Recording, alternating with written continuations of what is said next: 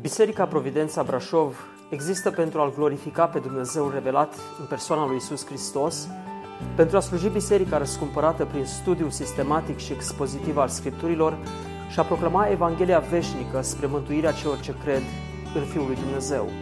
Puteți asculta și alte mesaje sau serii de prelegeri vizitând website-ul nostru www.providențabrașov.ro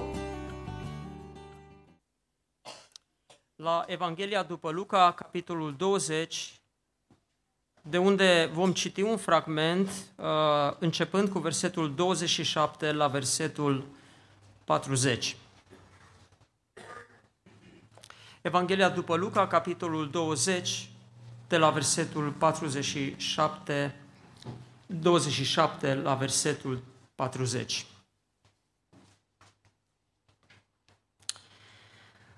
Unii din saduchei care zic că nu este înviere, s-au apropiat și au întrebat pe Isus.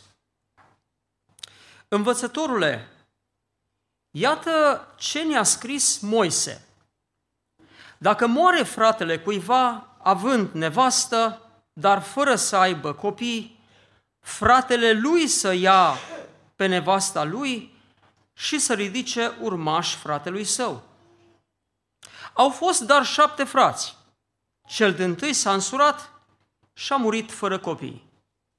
Pe nevasta lui a luat-o al doilea și a murit și el fără copii. A luat-o și al treilea și tot așa, toți șapte și-au murit fără să lase copii. La urma tuturor a murit și femeia. Deci, la înviere, nevasta căruia dintre ei va fi femeia, fiindcă toți șapte au avut-o de nevastă. Iisus le-a răspuns, Fiii viacului acestuia se însoară și se mărită, dar cei ce vor găsi vor fi găsiți vrednici să aibă parte de viacul viitor și de învierea dintre cei morți. Nici nu se vor însura, nici nu se vor mărita, pentru că nici nu vor putea muri, căci vor fi ca îngerii și vor fi fiii lui Dumnezeu, fiind fii ai învierii. Dar că morții învie, a arătat însuși Moise în locul unde este vorba despre rug, când vorbește, când numește pe Domnul Dumnezeul lui Avram, Dumnezeul lui Isaac și Dumnezeul lui Iacov. Dar Dumnezeu nu este un Dumnezeu al celor morți, ci a celor vii, căci pentru El toți sunt vii. Unii din cărturari au luat cuvântul și au zis, învățătorule, bine ai zis. Și nu mai îndrăzneau să-i mai pună nici o întrebare. Amin. Acesta este cuvântul lui Dumnezeu. Domnul să ne dea har și Duhul Său să ne lumineze să-L putem înțelege. Tema la care privim în această zi este o temă de importanță covârșitoare. Este tema învierii. Nu cred că pot să pun în cuvinte greutatea acestei teme, anvergura acestei teme, pentru că aici, de-a lungul vremurilor, au fost multe întrebări și multe frământări. Omul în fața morții a fost mereu cutremurat de ideea intrării într-o anihilare totală, în inexistență. Și pe de altă parte, alternativa cu care creștinismul a venit, alternativa învierii. Nu este vorba de învierea Domnului Isus, cu toate că în fiecare duminică noi comemorăm în întâia zi a săptămânii învierea Domnului Isus. Duminică nu este sfârșitul de săptămână, așa cum avem noi sentimentul. Duminica este începutul de săptămână, este prima zi din săptămână și este ziua învierii, ziua comemorării învierii Domnului Isus. Dar astăzi vom vorbi despre învierea noastră. Cei care au parcurs cu noi până în acest moment Evanghelia după Luca știu că audiența care era în fața Domnului Isus nu era întotdeauna favorabilă vorbirii sale. Marea majoritate era primitoare, îl ascultau cu fascinație și cu admirație, socotind că niciodată nu a vorbit cineva ca omul acesta, căci el vorbea ca unul care avea autoritate, nu cum vorbeau cărturarii. Dar dincolo de mulțimea receptivă, care asimila pozitiv mesajul Domnului Isus, în vasta audiență care venea să-l asculte, existau câteva grupuri ostile, cu o atitudine dușmănoasă de antipatie față de Domnul Isus. Am rămas uimit de câte ori în Evanghelia după Luca grupurile acestea apar în narațiunea pe care Luca o redă în Evanghelia sa. Și am rămas uimit câte predici a trebuit să pregătesc despre conflictul acesta între aceste grupuri și Domnul Isus. Care erau aceste grupuri? I-aș întreba pe copii, dar constat astăzi cu mare surprindere că sunt foarte puțini copii, copii în adunare. Ce s-a întâmplat oare? A dat epidemia de varicelă, se pare că, între ei. E rar ca să avem așa puțini copii. Dar am să întreb atunci pe cei mari. Care erau grupările care erau împotrivitoare Domnului Isus Hristos? Ajutați-mă! Fariseii, saducheii, cărturarii, preoții și bătrânii norodului. Da? Cam cinci categorii religioase care erau ostile împotrivitoare Domnului Isus. Ei veneau să-l asculte.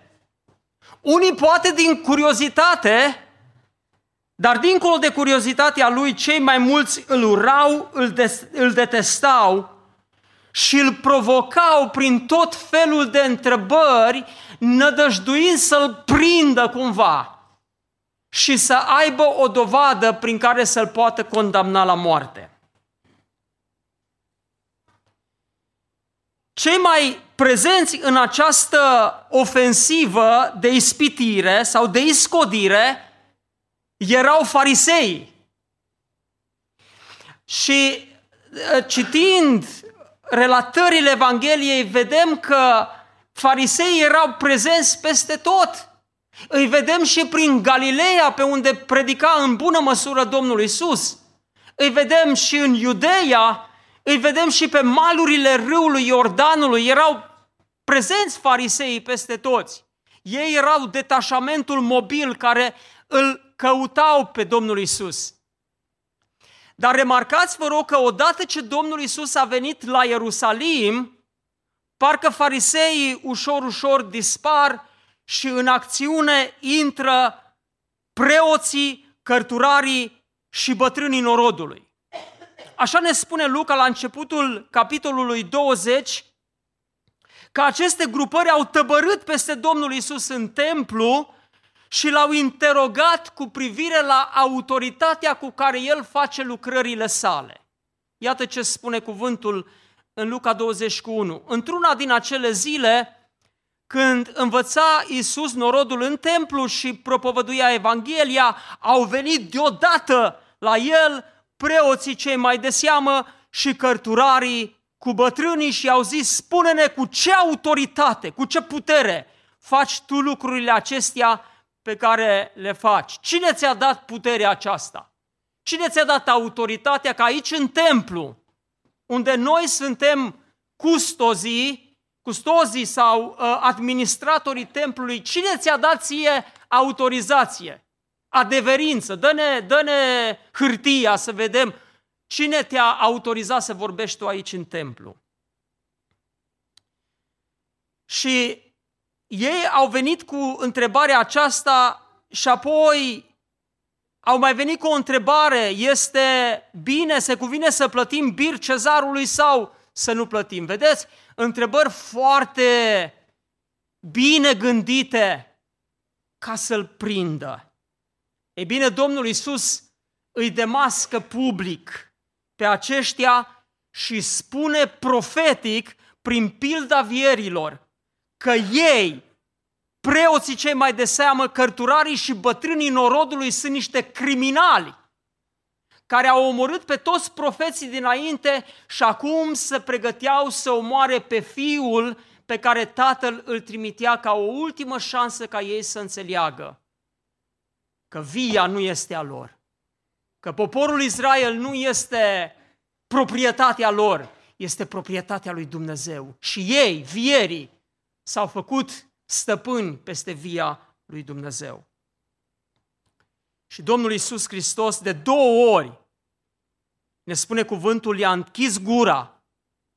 Atunci au răspuns că nu știu de unde venea botezul lui Ioan, că Domnul îi întrebase de unde vine botezul lui Ioan și Domnul le-a închis gura și apoi cu birul cezarului, când Domnul le răspunde la întrebare, se cuvine să dăm bir cezarului, Domnul spune, dați cezarului ce este al cezarului și dați lui Dumnezeu ce este al lui Dumnezeu. Concluzia este că nu l-au putut prinde cu vorba înaintea norodului, ci mirați de răspunsul lui, au tăcut. Greu să recunoști o înfrângere, mai ales pentru ei care erau atât de luminați și întotdeauna știau răspunsul Orice om venea la el, rabi, cum să rezolvăm problema aceasta? Ei răspundeau imediat. Și acum a fost foarte greu să recunoască o înfrângere înaintea oamenilor în mod public. Ei bine, saducheii, văzând că acești colegi ai lor care erau și niște rivali, că între grupurile acestea era o rivalitate, o animozitate. Farisei nu se înțelegeau cu saducheii. Ei aveau și niște diferențe teologice legate de înviere. Dar nici preoții nu se înțelegeau cu cărturarii și cu bătrânii norodului, că toți voiau puterea. Toți voiau să fie cei care conduc în frunte. Dar până la urmă, saducheii, văzând insuccesul rivalilor săi, rivalilor lor și capitularea lor înaintea oamenilor, crezându-se mai breși decât ei, au venit și au intrat ei la atac. Așa ne spune cuvântul că unii din saduchei s-au apropiat și au întrebat pe Isus. Tactica lor era în bună măsură asemănătoare cu a fariseilor și a cărturarilor, însă dacă ați băgat de seamă când am citit cuvântul, pare că întrebarea lor are o notă de istețime în plus, sau aș zice de perfidie, în felul în care au pus întrebarea. Dar pentru a înțelege mai bine cum au prezentat și au prezidat ei cazul lor, trebuie să înțelegem cine sunt saducheii. Este o bună întrebare înainte de a vedea conflictul între saduchei și Domnul Isus. Cine erau saducheii? Saducheii, numele lor, de fapt, se trage de la un om pe nume Sadoc. Cine a fost Sadoc? Cine a fost Sadoc? Îi întreb pe copii mai întâi. Știți cine a fost Sadoc? Copii? Ce a fost el? Un jucător de fotbal? Ce a fost el? Bun. Hai să intre pe adulți acum. Cine a fost Tzadok? Ați auzit de Tzadok? Ce a fost el? Preot, bun, a fost preot. În vremea cui a fost preot? în vremea lui David. Deci Sadoc a fost un preot din vremea lui David. Împăratul David, care era un om după inima lui Dumnezeu, a pregătit construirea templului și a rânduit tot ce era necesar pentru a se sluji la templu. Și acolo, la templu, trebuia să fie marele preot, apoi trebuiau să fie preoții, leviții, cântăreții și așa mai departe. Totul a fost pregătit de David până în momentul în care Solomon, fiul său, a construit templul. Dar apare o situație foarte ciudată dacă citim acolo în 2 Samuel, capitolul 8 și capitolul 15, nu mă voi duce din cauza timpului, când David a stabilit oficiul marelui preot, pentru că nu înțeleg de ce nu a fost el hotărât cine să fie marele preot, a lăsat în această instituție, în această poziție, două case preoțești. Pe de o parte a fost casa preoțească a lui Tzadok și pe de altă parte a așezat în această funcție și casa preoțească a lui Abiatar.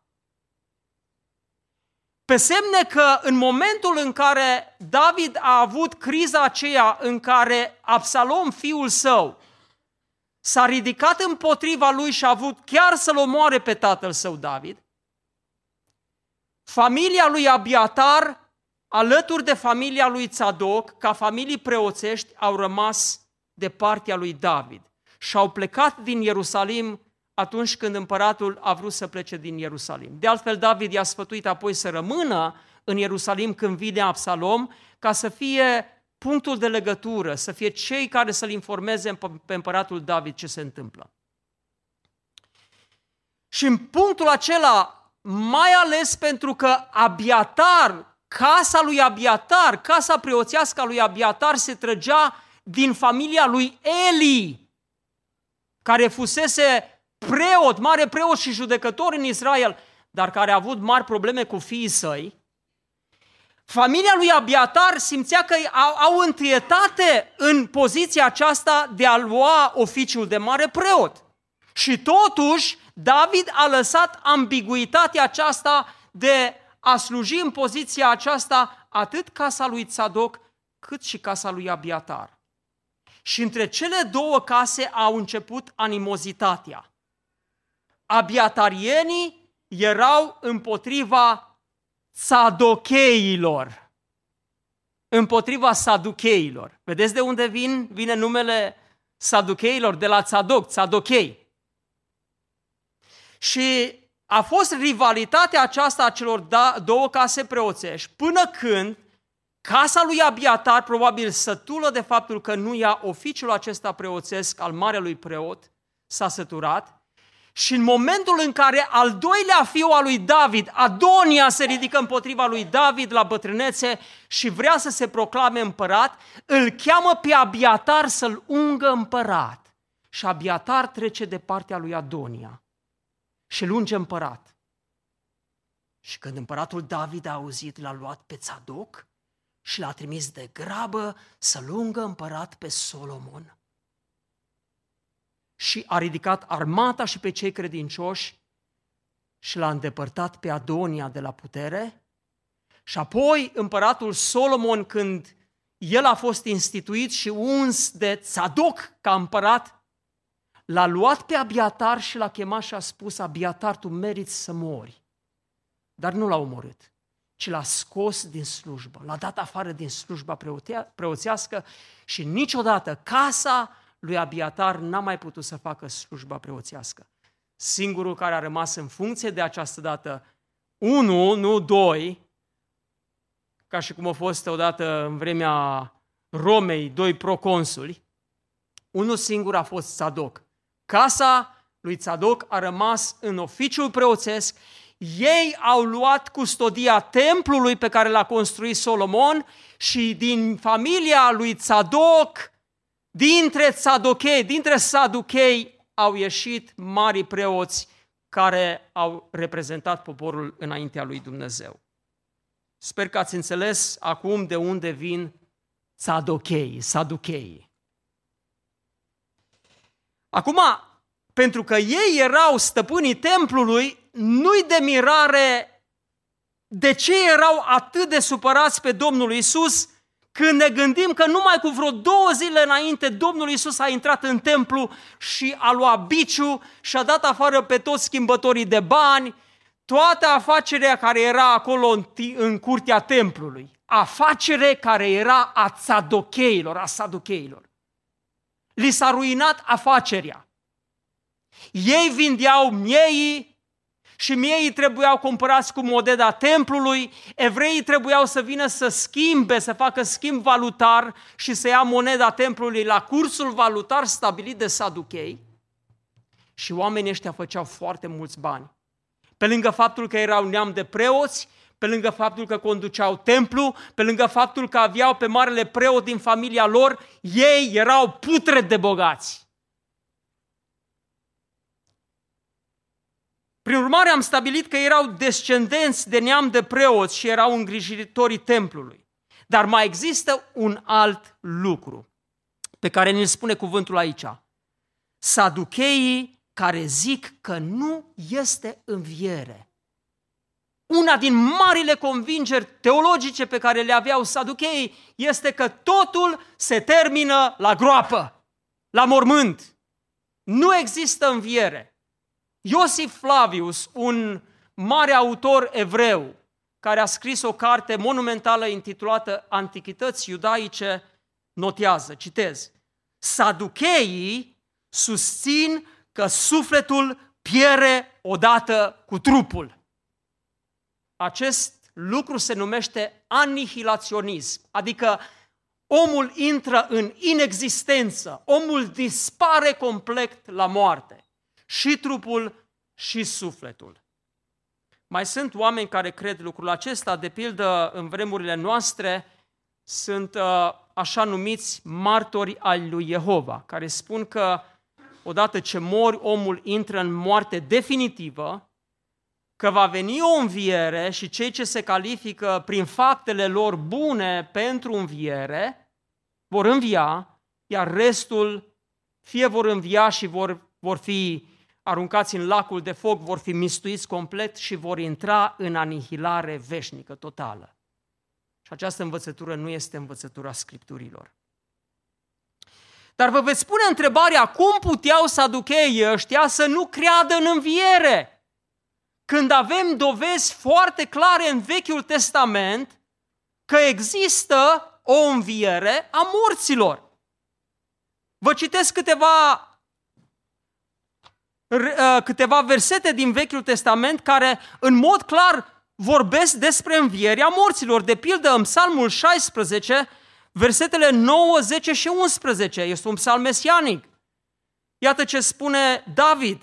De aceea inima mi se bucură, sufletul mi se veselește și trupul mi se odihnește în liniște, căci nu vei lăsa sufletul meu în locuința morților, nu vei îngădui ca prea iubitul tău să vadă putrezirea, îmi vei arăta cărarea vieții, înaintea feței tale sunt bucurii nespuse și desfătări veșnice la dreapta ta.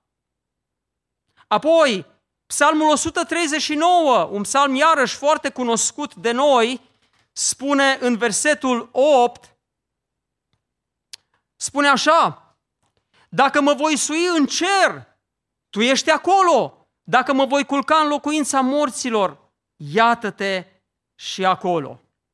Puteți avea grijă că mă distrage puțin. Iov, de pildă, ne spune cuvântul în Iov, capitolul 19, versetul 25, de la versetul 25 în felul acesta.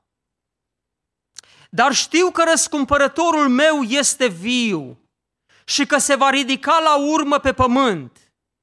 Chiar dacă mi se va nimici pielea și chiar dacă nu voi mai avea carne, voi vedea totuși pe Dumnezeu. Îl voi vedea și îmi va fi binevoitor. Ochii mei îl vor vedea și nu ai altuia. Sufletul meu tânjește de dorul acesta în lăuntrul meu. Atunci îmi veți zice, pentru cel urmăream noi, căci dreptatea pricinii mele va fi cunoscută. Așadar, Iov spune, trupul să mi se nimicească, dar îl voi vedea. Și apoi avem iarăși un verset minunat în Isaia, capitolul 26, un verset care vorbește în mod clar despre înviere. Versetul 19. Să învie dar morții tăi. Auziți? Ce spun oamenii din vechime, din vechiul legământ? Să învie dar morții tăi. Să se scoale trupurile noastre moarte. Treziți-vă și săriți de bucurie, cei ce locuiți în țărână, căci roa ta este o roa, rouă dătătoare de viață și pământul va scoate iarăși afară pe cei morți. Dovezi foarte puternice. Cartea lui Daniel, cartea profetului Daniel, pe care dacă o citeau atent, uh, saducheii aveau o dovadă incontestabilă a învierii. Daniel, capitolul 12, de la versetul 1. În vremea aceea se va scula marele voievod Mihail, ocrotitorul copiilor poporului tău căci aceasta va fi o vreme de strâmtorare, cum n-a mai fost de când sunt neamurile și până la vremea aceasta. Dar în vremea aceea, poporul tău va fi mântuit și anume oricine va fi scris, găsit scris în carte. Mulți, auziți, Vechiul Testament, mulți dintre cei ce dorm în țărâna pământului se vor scula. Unii pentru viață veșnică și alții pentru o cară și rușine veșnică. Tot Vechiul Testament afirma învierea. Este limpede că avem dovada că Vechiul Testament afirmă în mod explicit, nu ambigu, în formă explicită învierea. Și atunci vă veți întreba, de ce nu credeau saducheii în înviere? Păi știți de ce nu credeau? Pentru că singur, singurele cărți pe care ei le acceptau ca fiind inspirate de la Dumnezeu erau doar cele cinci cărți ale lui Moise. Doar pe acelea. Fariseii acceptau tot canonul Vechiului Testament, ei nu le acceptau. Ei acceptau doar ceea ce evreii numeau Torah și respingeau alte două părți ale Vechiului Testament, care o parte se numea Neviim, de la profet, Navi, profet, deci respingeau profeții și respingeau și scrierile, Ketuvim. Toate acestea erau respinse sau puse pe un loc inferior, deci tradiția aceasta a evreilor care cuprindea Vechiul Testament în întregime era respinsă acceptând doar cărțile lui Moise. De aceea când au venit cu întrebarea la Domnul Isus, de unde citează ei? Din Moise. Moise ne-a spus în felul acesta. Și astfel, iată că vin ei cu acest exemplu. Învățătorule, iată ce ne-a scris Moise. Ei numai pe Moise l-acceptau. Dacă moare fratele cuiva având nevastă, dar fără să aibă copii, fratele lui se ia de nevasta lui, ă, pe nevasta lui să ridice urmașul fratelui său. Cum se numea legea aceasta care este scrisă în cartea Deuteronom, capitolul 25? Cine știe? Era o lege foarte importantă în Israel. Deci dacă dacă cineva muria fără să lase moștenitori, fratele defunctului era obligat să ia pe nevasta fratelui său care a murit. Că îi place, că nu îi place de ea. Era obligat să o ia și să ridice moștenitor. Bine era dacă îi plăcea, dar dacă nu îi plăcea, vrând nevrând trebuia să o ia de nevastă. Știți cum se numea legea aceasta? Se numea legea leviratului. Era o obligație ca urmașii sau cei din familia defunctului să continue spița de neam a celui decedat. Și iată, vin ei cu cazul acesta. Au fost șapte frați. Cel din tâi s-a însurat și a murit fără copii. Pe nevasta lui a luat-o al doilea și a murit și el fără copii. A luat-o și al treilea Păi de la al treilea, deja cred că unii au început să se gândească mă însor cu femeia fatală. Sunt candidat la un posibil deces. Frații mei doi dinainte s-au dus. Mai bine ar fi Bine ar fi tare să mă uit la ce gătește femeia aceasta, sau cine știe ce îmi face, farmece sau cine știe ce. Acum cu al treilea, cu al patrulea, gândiți-vă la al șaselea sau al șaptelea. Sigur, cazul este ipotetic. Ei au, au, au adus un caz de extremă. Cu toate că nu știu dacă l-au inventat ei sau dacă l-au citat de undeva din cărțile apocrife. Și am luat cu mine uh, Biblia, ediția ortodoxă, care între Vechiul și Noul Testament are un set de cărți care se numesc cărțile apocrife. Cărțile care sunt admise în canonul Bibliei de Biserica Ortodoxă și de Biserica Catolică, dar evreii nu admit aceste cărți în canonul ebraic și nici noi evanghelici. Și eu cred că acești uh, saduchei au citat, dar așa cu ironie, pentru că ei nu acceptau, cum v-am spus, cărțile Vechiului Testament în afară de cărțile lui Moise, au citat ei dintr-o carte intertestamentară sau apocrifă numită Tobit. Este o carte numită Tobit, printre alte cărți, Macabei uh, uh, și Judit și așa mai departe. Judita și așa mai departe. Ascultați ce fragment cred eu că au citat ei.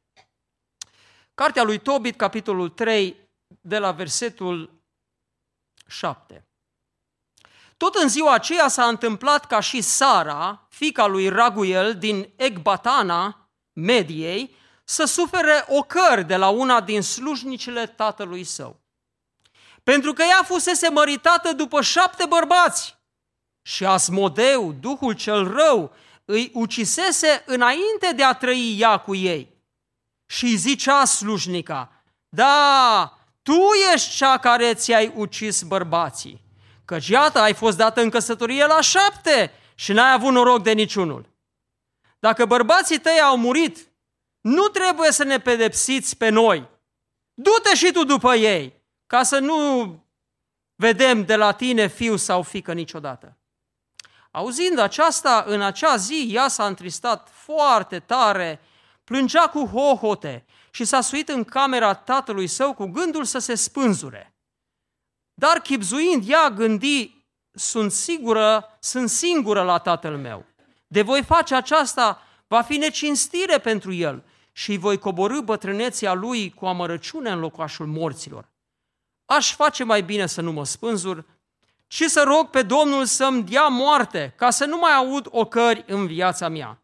Și în clipa aceea Întinzând brațele spre fereastră, se ruga astfel, Binecuvântat ești Tu, Doamne Dumnezeul meu, și binecuvântat să fie numele Tău cel sfânt și slăvit în veci.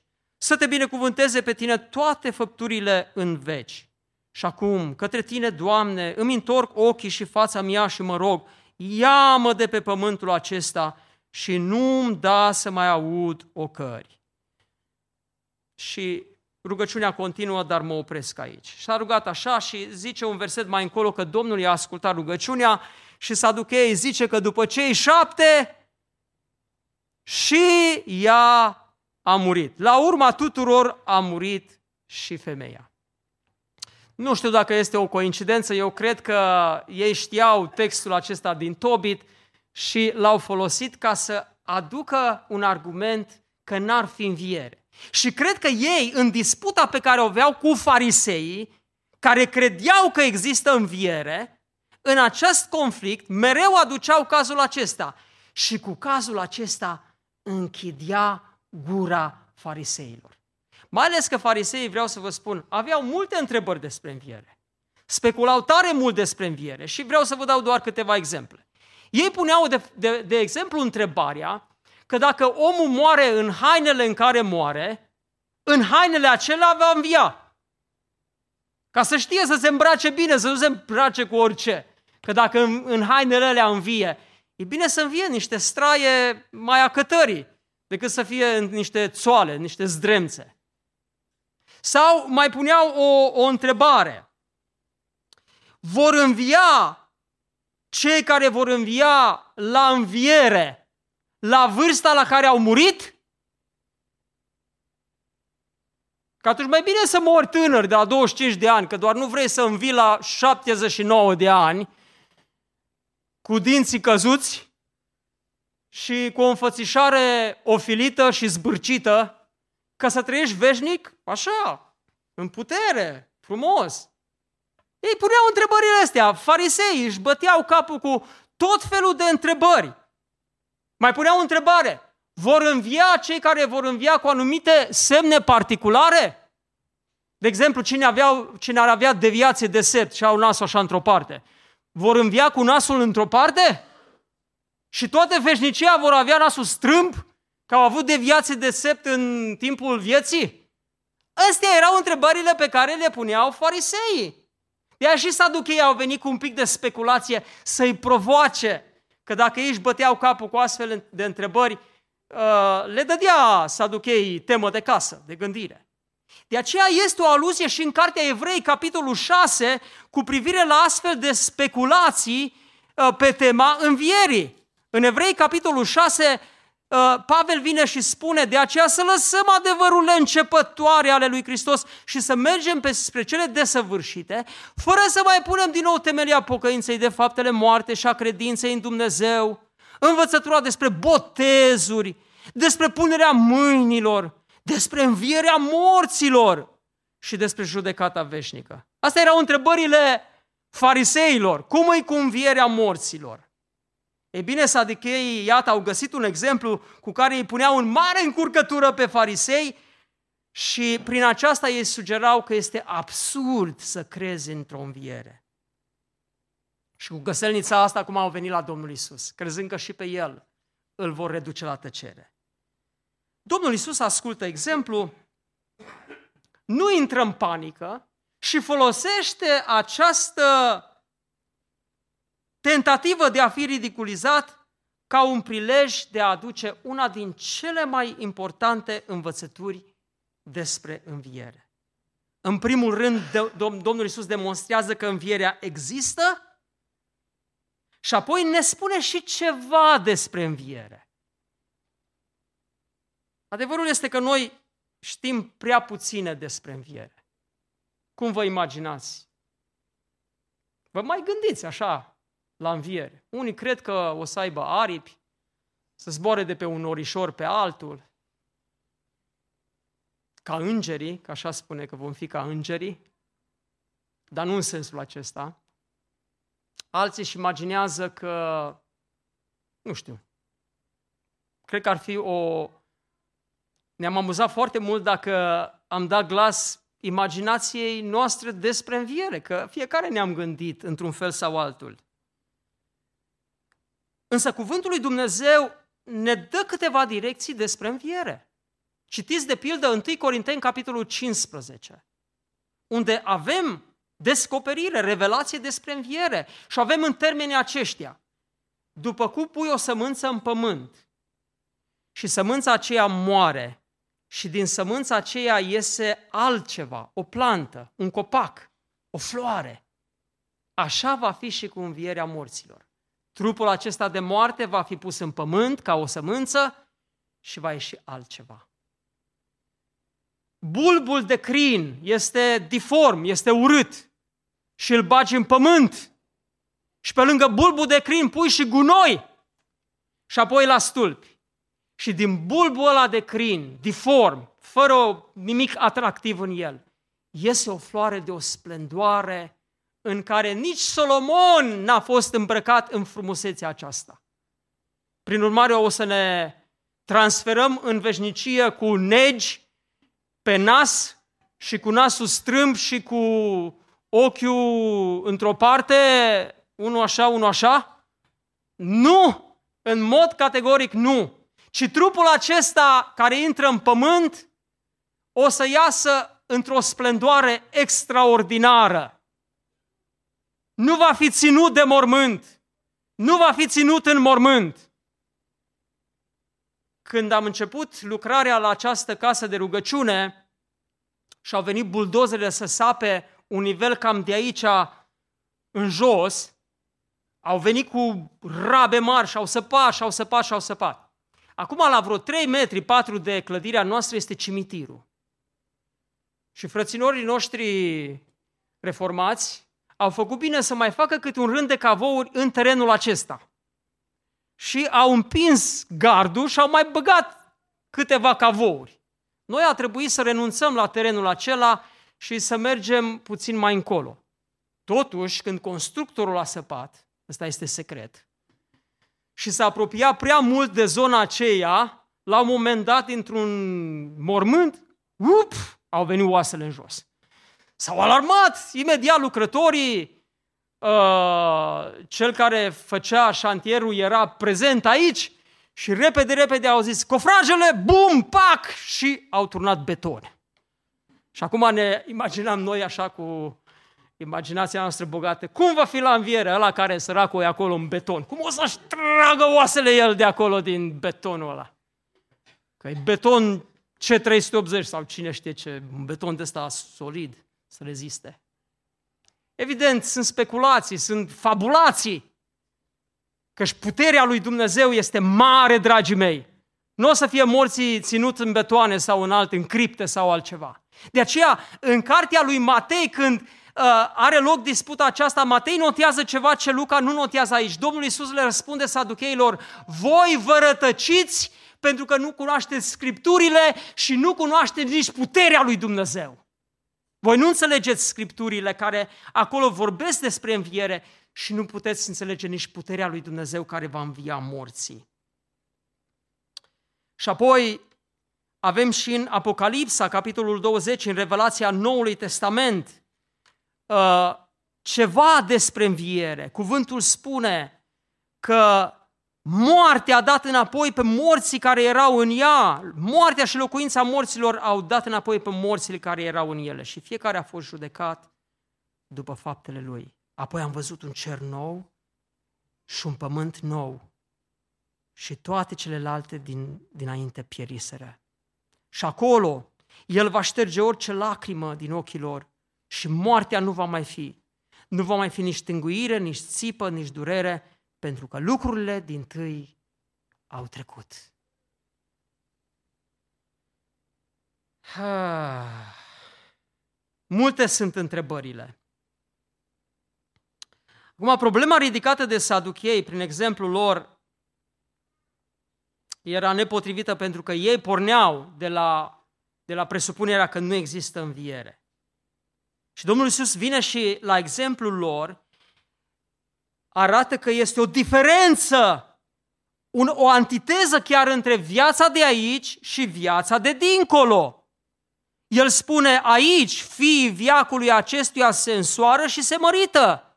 Dar cei ce vor fi găsiți vrednici să aibă parte de viacul viitor și de învierea dintre cei morți, nici nu se vor însura, nici nu se vor mărita. În această viață, datorită existenței păcatului, Dumnezeu a stabilit niște tipare existențiale. A stabilit căsătoria, a stabilit diferența între ființa umană, între bărbat și femeie, a stabilit în al doilea rând căsătoria, așa cum am spus, și în cadrul căsătoriei Dumnezeu a stabilit procreația. Creșteți, înmulțiți-vă și umpleți pământul. Acestea, toate acestea stau sub semnul necesității. Este necesar. Și poruncit de Dumnezeu și necesar. Dar viețuirea în noua creație, spune Domnul Isus, nu mai este supusă acelorași necesități și limitări. În întâia creație, Dumnezeu a stabilit aceste lucruri. Diferență bărbat-femeie, relație de căsătorie și relație de intimitate cu scop de procreație sau procreere. Dar în noua creație, Domnul Iisus Hristos spune, aceste funcții se anulează. Pentru că acolo spune nici nu vor putea muri căci vor fi ca îngerii și vor fi fiul lui Dumnezeu, fiind fi ai învierii. Acum, îmi pare tare rău pentru cei care nădăjduiesc că căsătoria va continua o eternitate. Mă bucur că vă, vă bucurați din plin de, de căsătorie. Cei care au căsătorii grele și suferă sau au ajuns la un eșec în căsătorie, ăștia vor zice, ce bine că nu mai e căsătorie. Abia aștept să ajung acolo. Nu mai am probleme, nu mai am necazuri, o să fiu liberă de, sau liber de nevoia aceasta. Trebuie să înțelegem că Domnul Isus afirmă acest lucru. Și El spune că acolo vom fi ca îngerii. Cum, cum ca îngerii? Unii care au încercat să speculeze au spus că îngerii sunt fără sex, adică androgini, și că și noi nu vom avea diferențele acestea de identitate. Nu cred că la aceasta se referă cuvântul lui Dumnezeu. Uh, pentru că avem evidențe că noi vom fi în identitățile acestea diferite. Vom fi ca îngerii în, sens, în sensul că nu vom mai avea necesități pe care pe pământul acesta le avem, din cauza morții, din cauza păcatului, din cauza nevoilor noastre, să intrăm în relație, să ne căsătorim, să asigurăm după moartea noastră o continuitate și așa mai departe. Nu, aceasta va fi realitatea. Ci realitatea în noua creație va fi una în care suntem detașați. De altfel, ca să înțelegem mai bine, noi suntem acum într-un moment al istoriei când vechea creație coexistă cu noua creație. Când Domnul Isus a venit pe pământ, a început în momentul acela sfârșitul viacului, când El a, a adus împărăția cerurilor pe pământ și împărăția cerurilor a început să penetreze realitatea acestei vechi creații, a vechi orânduiri. Și acum este această suprapunere, așa cum sunt plăcile tectonice, se suprapun la un moment dat. Vechea creație coexistă cu noua creație. Noi suntem parte din noua creație prin mântuirea noastră, dar cu trupul acesta de moarte încă suntem parte din vechea creație. Și va veni momentul când totul se va sfârși din vechea creație și va începe definitiv și veșnic noua creație. Și acum multe sunt întrebările despre această nouă creație. Cum va fi, cuvântul ne spune, nu s-a nu s-a arătat încă. A fost doar descoperit parțial. Ce este important și ce este de importanță capitală este faptul că învieria nu a fost o presupoziție umană, ci a fost descoperită prin cuvântul lui Dumnezeu încă din cele mai vechi timpuri. Cartea Iov datează înainte de Cartea Genezei. Acum, Saducheii respingeau toată revelația aceasta ulterioară Pentateuhului și voiau să demonstreze că este absurd să crezi în înviere datorită tuturor implicațiilor pe care ei le aduceau prin aceste exemple ipotetice. Și metoda la care ei recurgeau era așa numita metodă în logică, reducere la absurd. Adică să pui un caz care nu se potrivește nici cum cu adevărul respectiv. Și Domnul Isus, văzând speculația aceasta, vine și spune, da, dar nu v-ați gândit niciodată ce spune Moise? Moise pe care voi îl acceptați în cel mai sublim moment al vieții sale, când Dumnezeu îi se descoperă la Sinai, în rugul aprins, și Dumnezeu vine la Moise acolo la rugul aprins și spune lui Moise, eu sunt cel ce sunt. Și acolo vine și spune lui Moise, cine sunt eu? Eu sunt Dumnezeul lui Avram, Dumnezeul lui Isaac și Dumnezeul lui Iacov. Nu v-ați gândit ce scrie acolo? Nu v-ați gândit voi, saducheilor, ce vă spune Moise al vostru? Când spune, eu sunt Dumnezeul lui Avram, Dumnezeul lui Isaac și Dumnezeul lui Iacov? Acum, când noi citim acea afirmație pe care Dumnezeu o face înaintea lui Avram, deseori o citim cu gândul acesta. Eu, Moise, sunt Dumnezeul lui Avram, Isaac și Iacov care au murit, am fost Dumnezeul lor în trecut. Dar nu merge așa. La noi poate în limba română, când zic eu sunt fiul lui Cristian, tatăl meu, pot spune, dacă mă întreabă cineva în satul meu în Ortele, de cui ești? Și eu zic, de-a lui Cristica lui Hengeri, că așa era neamul nostru, trebuia să zic numele tatălui, dar și neamul ăla mai mare, ca să mă știe oamenii din ce zonă vin. Eu puteam spune, eu sunt fiul lui, chiar dacă tatăl meu a murit. Dar evreul nu putea spune aceasta. Evreul, când zicea eu sunt, indica faptul că tatăl trăiește. El trebuia să spună, eu am fost fiul lui Baruch, eu am fost fiul lui Naum. Nu puteau spune eu sunt. Asta este construcția ebraică. Verbul în ebraică indică un prezent și o realitate care nu poate fi dacă obiectul asupra căruia se răsfrânge ființa aceasta nu trăiește, nu este vie. Se anulează. Să vă dau un exemplu pe care să-l puteți pricepe, că din ce v-am zis eu aici, cât de bine am încercat să le pun în propoziție, poate nu, nu dă logică. De exemplu, dacă vine cineva și mă întreabă ă, cine ești? Și spun, eu sunt Sorin Prodan. Cu ce te ocupi? Și eu îi spun, eu sunt masărul și terapeutul lui Mihai Eminescu. Omul s-a uitat la mine. Cum? Eu sunt masărul, terapeutul lui Mihai Eminescu. Și zice, cum, cum ești? Ce masezi? Oase? Nu poți spune, în ebraică, în limba ebraică nu poți spune ceva legat de o funcție pe care o faci sau de o poziție pe care o faci în relație cu cineva care a murit. De aceea toate genealogiile pe care noi le citim și în Vechiul și în Noul Testament, genealogiile spun, nu spun Ionadab este fiul lui Recab, ci el spun Ionadab a fost fiul lui Recab. Păstrează timpul trecut pentru cei care au murit. Și aici Domnul Iisus vine să le zică saducheilor, oameni buni, voi care sunteți avansați și știți Tora pe din afară, Pentateuhul pe din afară, nu vedeți ce spune Dumnezeu la, acolo? Lui Moise? Eu sunt Dumnezeul lui Avram, Dumnezeul lui Isaac și Dumnezeul lui Iacov.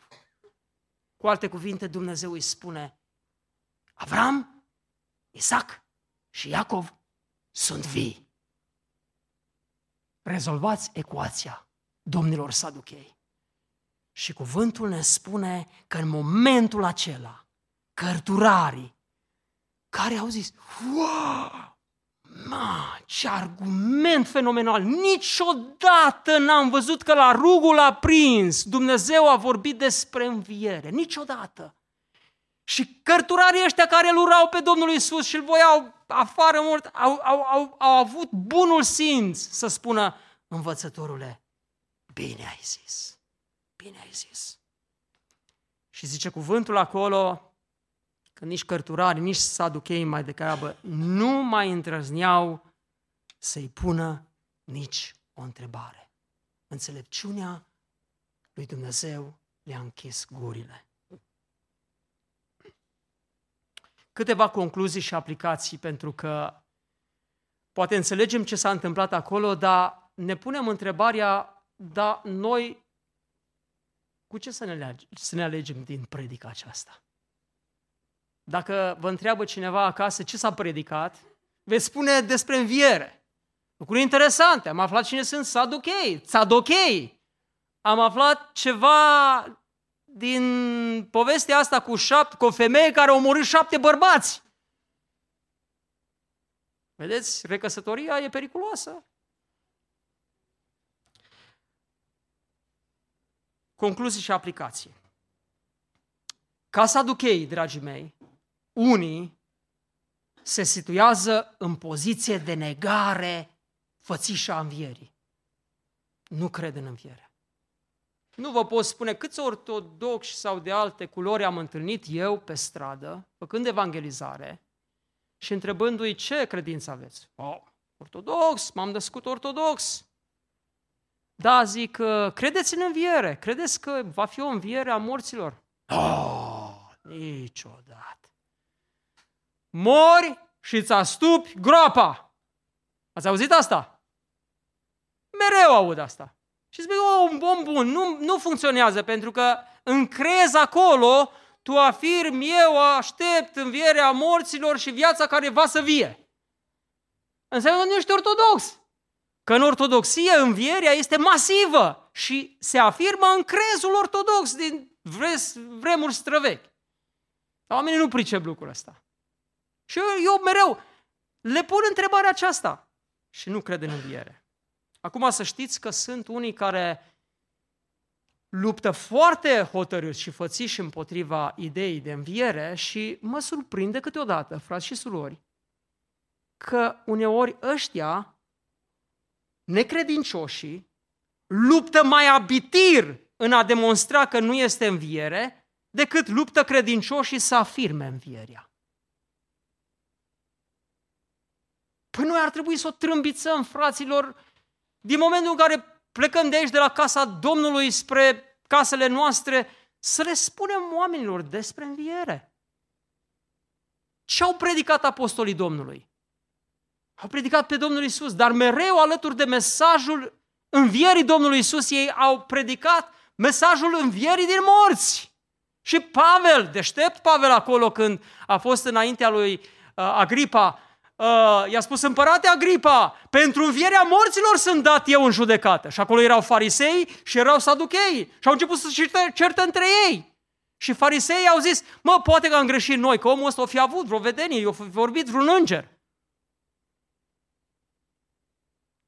Unii se situează așadar în poziție de negare a învierii. În al doilea rând, alții cred în înviere, dar se îndoiesc.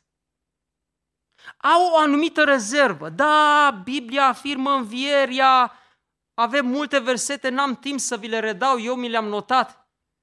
Dar hmm, voi învia în aceleași haine, voi învia cu nasul strâm, voi învia... Am avut doi bărbați înainte cu care voi fi... Uite așa, stau și ei ca farisei de data asta și își pun întrebări și se pot îndoi. Acum vreau să vă aduc aminte de ceva. Vreau să vă aduc aminte că cuvântul lui Dumnezeu, după ce Domnul Isus a înviat din morți, spune că în Evanghelia după Marcu, când s-a arătat acestora, spune în Marcu 16 cu 14, în sfârșit s-a arătat viu celor 11, când ședeau la masă și i-a mustrat pentru necredința și împietrirea inimilor lor, pentru că nu crezuseră pe cei ce-l văzuseră înviat. O, oh, haideți să vă mai citesc de oameni care se îndoiesc. Ucenicii Domnului, apostolii Domnului. În Matei, capitolul 28, Domnul îi cheamă în Galileea, de unde urma să se înalțe la cer, și chiar în ultimul fragment, cuvântul ne spune, cei 11 ucenici s-au dus în Galileea, în muntele unde le poruncise Iisus să meargă, când l-au văzut ei, i s-au închinat, dar unii s-au îndoit. Văzându-l viu, acolo, după ce l-au văzut viu în Ierusalim și în alte locuri, văzându-l viu în fața ochilor lor, s-au îndoit. Ce să mai zic de unii care nu-l văd, și primesc doar mărturia celor ce l-au văzut viu în Evanghelie și în alte locuri și totuși luptă cu îndoiala. Și aici vreau să mă opresc. De ce, în ce categorie te afli? Te afli cumva în categoria care neagă învierea? Păi atunci ce rost are să fii aici? Ce rost are să crezi în Dumnezeu? Du-te și bucură-te de ce ți-a mai rămas. Să mâncăm și să ne veselim, că și mâine vom muri. N-are logică să crezi într-un Dumnezeu dacă nu crezi în înviere. Pavel spune, dacă nu credem în înviere, suntem cei mai nenorociți dintre toți oamenii. Suntem încă în păcatele noastre. Nu există șansă de viață, de iertare. În al doilea rând, vreau să te întreb, te îndoiești de înviere? Ai frământări? Ai anumite uh, neclarități și stai în îndoială dacă există sau nu există în înviere? Și în sensul acesta vreau să vă încurajez să citiți Scripturile. Căci în cuvânt este puterea lui Dumnezeu. În Evanghelie este puterea lui Dumnezeu pentru mântuirea fiecăruia care crede. Dar există o a treia categorie. Categoria celor care cred în înviere, dar nu sunt animați de realitatea învierii. Nu există în ei bucuria aceea, wow, va veni momentul când voi pleca de aici cu toate problemele care sunt și voi fi viu și voi trăi veșnic. Unii cred în înviere așa, în teorie, că zice Scriptura, dar nu se vede în ei faptul că ei cu adevărat cred în înviere. Frați și surori, credeți-mă, dacă am crede cu toată tăria, ar trebui să zburăm într-un picior toți de bucurie, că vom trăi veșnic. Și cu toate acestea, unii se află înfipți în viața grea, cu poverile vieții, striviți sub apanajul acestei vieți, gândindu-se cum voi scăpa eu. Și atât de mare este suferința și atât de mare este zbaterea că parcă ideea de înviere a dispărut complet. Dragii mei, cei care sunteți în dureri zilnice, cei care suferiți în trup în fiecare zi, cei care aveți o căsnicie grea, cei care aveți copii recalcitranți, care vă toacă în fiecare zi, cei care plângeți, trebuie să găsiți mângâiere în înviere. Nu există alte mei prin care să depășim crizele vieții, uh, eșecurile vieții, dramele, tragediile, moartea unui copil, moartea părintelui, moartea mamei. Nu există alt mod decât să credem în înviere. Și în final, a patra categorie, sunt cei care cred și trăiesc sub auspiciul puterii învierii. De aceea Pavel a spus să-L cunosc pe El și puterea învierii Lui. Să-L cunosc pe El și puterea învierii Lui. Acestea sunt cei care pe care îi vezi că nu stau prăbușiți sub greul vieții, deși le este greu. Privirea lor se ridică și anticipează acel moment când vom fi totdeauna cu Domnul și pot să depășească momentul greu, strivitor prin care trec, pentru că cred în înviere. Și aceștia sunt pasionați și le spun celor care viețuiesc în prejurul lor, despre vestea învierii. Mai e puțin. Puțin, puțin, încă puțin. Și străjerul și trâmpița va răsuna. Și când vei auzi trâmbița, nu te întoarce în pat cum zici, încă 5 minute. Mai stau eu încă 5 minute. Tuți! Și suntem pregătiți să intrăm în slava cerească, unde vom fi totdeauna cu Domnul, unde nu vom mai avea nevoi, necesități, poveri, și ne vom bucura veșnic de slava pe care Domnul vrea să ne dea în mod plenar atunci când vom fi înviați din morți. Amin? Amin.